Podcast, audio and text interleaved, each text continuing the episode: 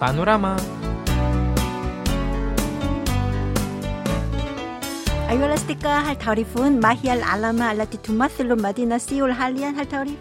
على ما أعرف فإنها I Seoul You آه صحيح لكن بصراحة لم تعجبني وبصراحة أنا أيضا مم.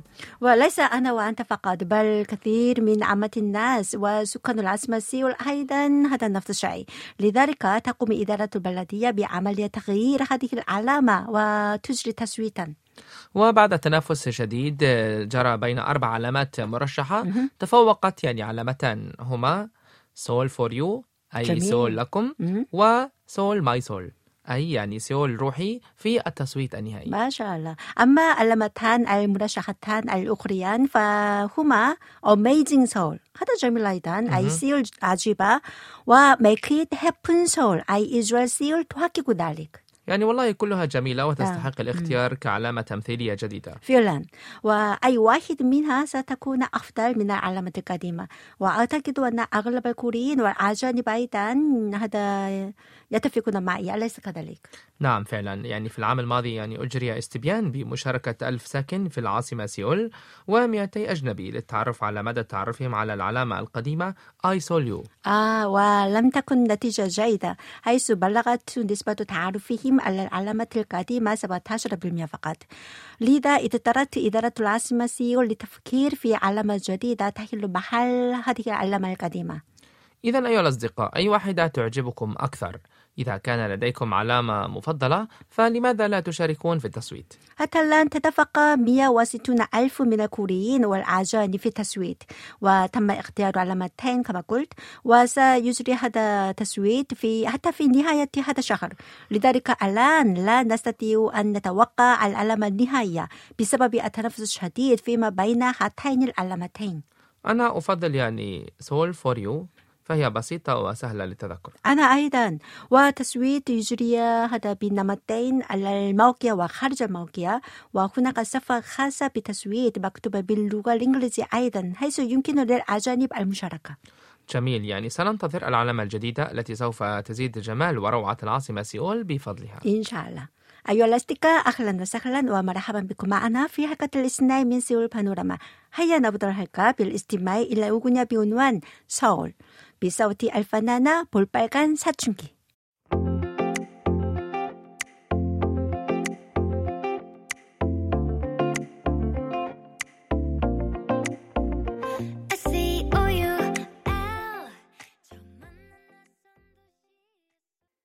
الأصدقاء كانت هناك أغنية مقدمة من قبل الشعب الكوري خاصة الشباب والفتيات غير المتزوجين على نطاق واسع وجزء من كلمات الأغنية هذا تقول أين حبيبي هل هو في أو هي في العاصمة سيول أو في مدينة دهجان أو في مدينة أخرى يعني يبحث عن الحبيب في كل أرجاء البلاد. صحيح. هناك مثل يقول إذا نجحنا في تقديم شاب وفتاة للزواج ثلاث مرات سوف نذهب إلى الجنة. هذا نعم أنا أعرف أن بين التقاليد الكورية إذا نجحنا في التوفيق بين شابين للزواج فسوف يشتري العروسان بدلة كتعبير عن الشكر. بالفعل أنا عندي خبرة سابقة في ذلك حيث أنا وقفت بين شاب وفتاة للزواج وحصلت أنا على بدلة ولبستها في حفل زفافهما جميل. إذا عندما أحتاج إلى بدلة جديدة فسوف يعني أوفق بين الأصدقاء الله. للزواج. إن شاء الله. وكل ذلك يدل على أهمية وصعوبة البحث عن الأحباء الذين سوف يصبحون أزواجا. فعلا فهذه المسألة مهمة جدا حيث إذا اخترنا مرة فسوف نعيش معا مدى الحياة. نعم.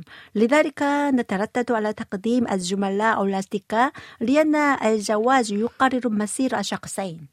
في الماضي يعني كان هناك مؤسسة متخصصة في واسطات اللقاءات وكان يتم ذلك على أساس المعلومات التي تحصل الشركة عليها من قبل المتقدمين. نعم. وتصنف هذه الشركة المتقدمين على أساس معلومات تفصيلية تفصيلية جدا بدءا من المظهر الخارجي والخلفية التعليمية والمهنة ومكان السكن حتى مهن الوالدين وحجم الثروة وما إلى ذلك. نعم وتبدو تلك اللقاءات نوع من الوظيفة أو الاستثمار وليس الحب. بالفعل. لذلك ظهرت اللقاءات على شبكة الإنترنت من خلال دردشة وتبادل الرسائل حيث يتعرف الشباب أولا على بعضهم البعض ثم بعد التعارف بدرجة كافية يلتقون. نعم ولكن بين اللقاء على الإنترنت واللقاء الحقيقي هناك فجوة كبيرة. نعم بالضبط لذلك من الصعب مواصلة اللقاءات حتى الجواز. ومن ثم دخل وسيط يعمل بالذكاء الاصطناعي. للتوسط بين الشباب وبنسبة نجاح عالية.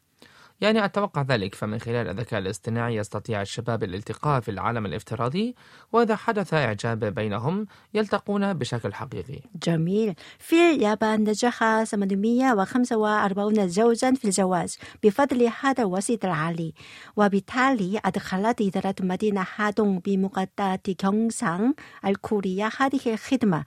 إذا كيف يتم هذا اللقاء؟ يعني يحلل الوسيط الآلي المعلومات الموضوعية أي المهنة والعمر بالإضافة إلى جميع المعلومات الشخصية مثل الحساب على الشبكات الاجتماعية وجميع الأنشطة على الإنترنت مثل المدونات أيضا. لذلك بفضل تعليم المتكرر والعميق أود تجربته لكي يعرف ما إذا كان الذكاء الاصطناعي سيؤثر على حبيبي. بنجاح نعم وأنا أيضا أتطلع لمعرفة النتيجة. إن شاء الله. أيها الأصدقاء هيا نستريح قليلا مع هذه الأغنية بعنوان لندن بوي وهي بصوت الفنان إيم يونغ أون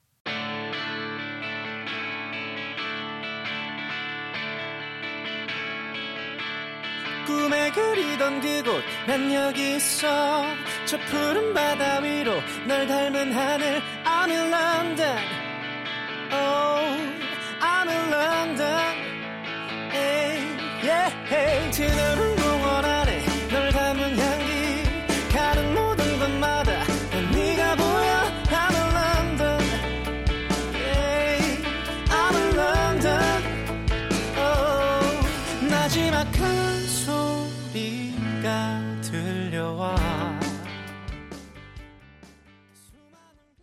مرحبا أيها الأصدقاء.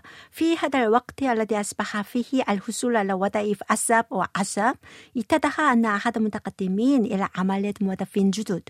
قد نجح في الامتحان الأول لكنه تخلى عن المرحلة الثانية وهي المقابلة مع كبار المسؤولين مما أثار جدلا شديدا بين الناس. إذا لماذا تخلى عن المقابلة؟ لأنه عرف أن هذه المقابلة لن تكون في الشركة بل في الهواء الطلق. ومن خلال تسلق الجبال بين المتقدمين الآخرين وكبار المسؤولين في الشركة معا. يستغرق هذا النوع من المقابلات ساعات. آه، حيث تبدأ بالتعرف على بعضهم البعض ثم يأخذ المتقدمون وقتا للنقاش حول مسألة محددة أو موضوع معين للتعرف على أفكارهم المبدعة والقدرة على حل أي خلافات أو مشاكل. وبعد الغداء يعني يتسلقون الجبال لمدة ثلاث ساعات وهذا المتقدم قرر التخلي عن المقابلة بسبب تسلق الجبال. آه بعد وضع الخبر عن ذلك اشتكى الناس حول وقت المقابلة طويل. خاصة هذا انتقدوا تسلق الجبال الذي اعتبروه نوعا من ثقافة المؤسسات سابقا نعم علما بأن هذه الشركة أجرت هذا النمط من المقابلة منذ عام 2013 وتوقفت خلال فترة جائحة كورونا ثم استؤنفت يعني مؤخرا. وقال مسؤول في شركة إن مقابلة في شركة لمدة 15 أو 20 دقيقة غير كافي للتعرف على طبيعة أو شخصية هذا المتقدمين نعم أتفق معه وقد يكون نمط المقابلة في الشركة لمدة ثلاث أو أربع ساعات كافيا نسبيا. أنا شخصيا لا أحب تسلق الجبال إطلاقا لكن مع المتقدمين الآخرين وكبار المسؤولين معا ولمدة ثلاث ساعات فقط قد تكون هذا تجربة ممتعة وجميلة فأودت أن تجربته لماذا أتخلى؟ يعني أنت أيضا؟ آه، طبعا يعني بالنسبة لي أنا أحب الرياضة ولكن إذا شخص يعني لا يحب الرياضة ربما تسلق طبعاً. الجبال لمدة طويلة ربما هذا صعب آه.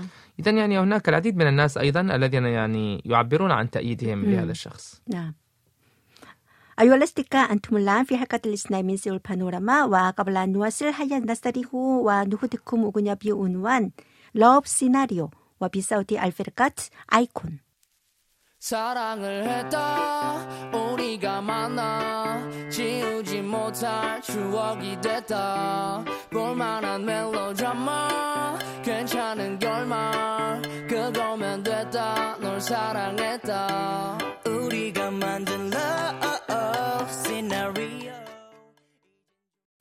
أيها الأصدقاء أنا لست متأكدة من أن هذا النظام هو مخصص وموجود في المجتمع الكوري فقط بل أو أنه يوجد في بلدان أخرى أيضا بالنسبة للموظفين في المجتمع الكوري موظفين الحكوميين يخضعون للعمل حتى بعد انتهاء دوام يعني بالنسبة لأيام الأسبوع من الساعة السادسة مساء حتى التاسعة صباحا في مم. اليوم التالي مم. أما بالنسبة ليومي السبت والأحد فمن الساعة التاسعة صباحا حتى الساعة السادسة مساء نعم حتى بعد انتهاء الدوام وخروج جميع الموظفين من أماكن العمل يبقى موظف واحد على الأقل في المبنى للاستعداد لأي حادث غير متوقع قد يحدث في المبنى نعم ويعني حتى الآن هذا العمل الإضافي كان مخصص للموظفين الرجال بسبب منع أي حدث مؤسف قد يقع للموظفات النساء نتيجة لبقائهن في مبنى فارغ. نعم وهذا النوع من العمل أجري في مباني واسعة مثل المدارس والمباني الحكومية.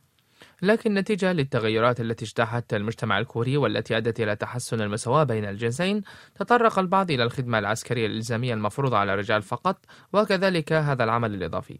في الحقيقة يتطرق الرجال إلى هذا الموضوع باستمرار منذ فترة طويلة ونتيجة لذلك أدخلت إدارة جزيرة جيجو هذا النظام كتجربة لأول مرة من بين الحياة المحلية. نعم يأتي ذلك لأول مرة منذ انطلاق إدارة آه، الجزيرة أي منذ 68 سنة. نعم. ونتيجة للتجربة الأولى في شهر أكتوبر من العام الماضي لمدة شهر كامل لم يتم الكشف عن أي مشكلة وبالتالي قررت إدارة الجزيرة تطبيق هذا النظام بشكل رسمي. وحاليا يبلغ عدد الموظفين والموظفات المنتمين إلى إدارة الجزيرة 1677 منهم 858 موظف و819 موظفة. أي أن عدد الموظفين والموظفات متساوي تقريبا. نعم. فحتى الآن كان الموظفون الرجال فقط يستغلون في أوقات الليل بينما تستغل الموظفات النساء في وقت النهار خلال يومي السبت والأحد. لكن نتيجة لزيادة عدد الموظفات تدريجيا رفع الموظفون الرجال أصواتهم بشكوى. نعم لأن الموظفات النساء يشتغلن خلال يومي السبت والأحد ثلاث أو أربع مرات في السنة. بينما على الموظفين الرجال العمل ليلا مرة واحدة كل شهر تقريبا. نعم. لكن مع مشاركة الموظفات النساء في العمل الليلي مع الموظفين الرجال عبر أغلبهم عن رضائهم حيث ستشارك جميع الموظفات النساء باستثناء الموظفات الحوامل فقط في ذلك من الآن. نعم وسوف يتوسع النظام إلى الهيئات الأخرى داخل الجزيرة. وأعتقد أنه سيتوسع لجميع الهيئات الإقليمية والمحلية في كوريا في المستقبل. إن شاء الله. أعتقد كذلك.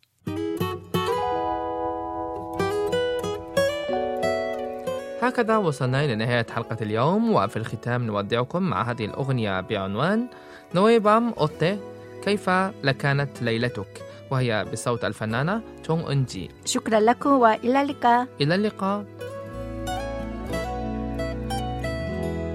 왜 오늘따라 생각이 많은지 눈을 감아도 잠은 오질 않고 한참을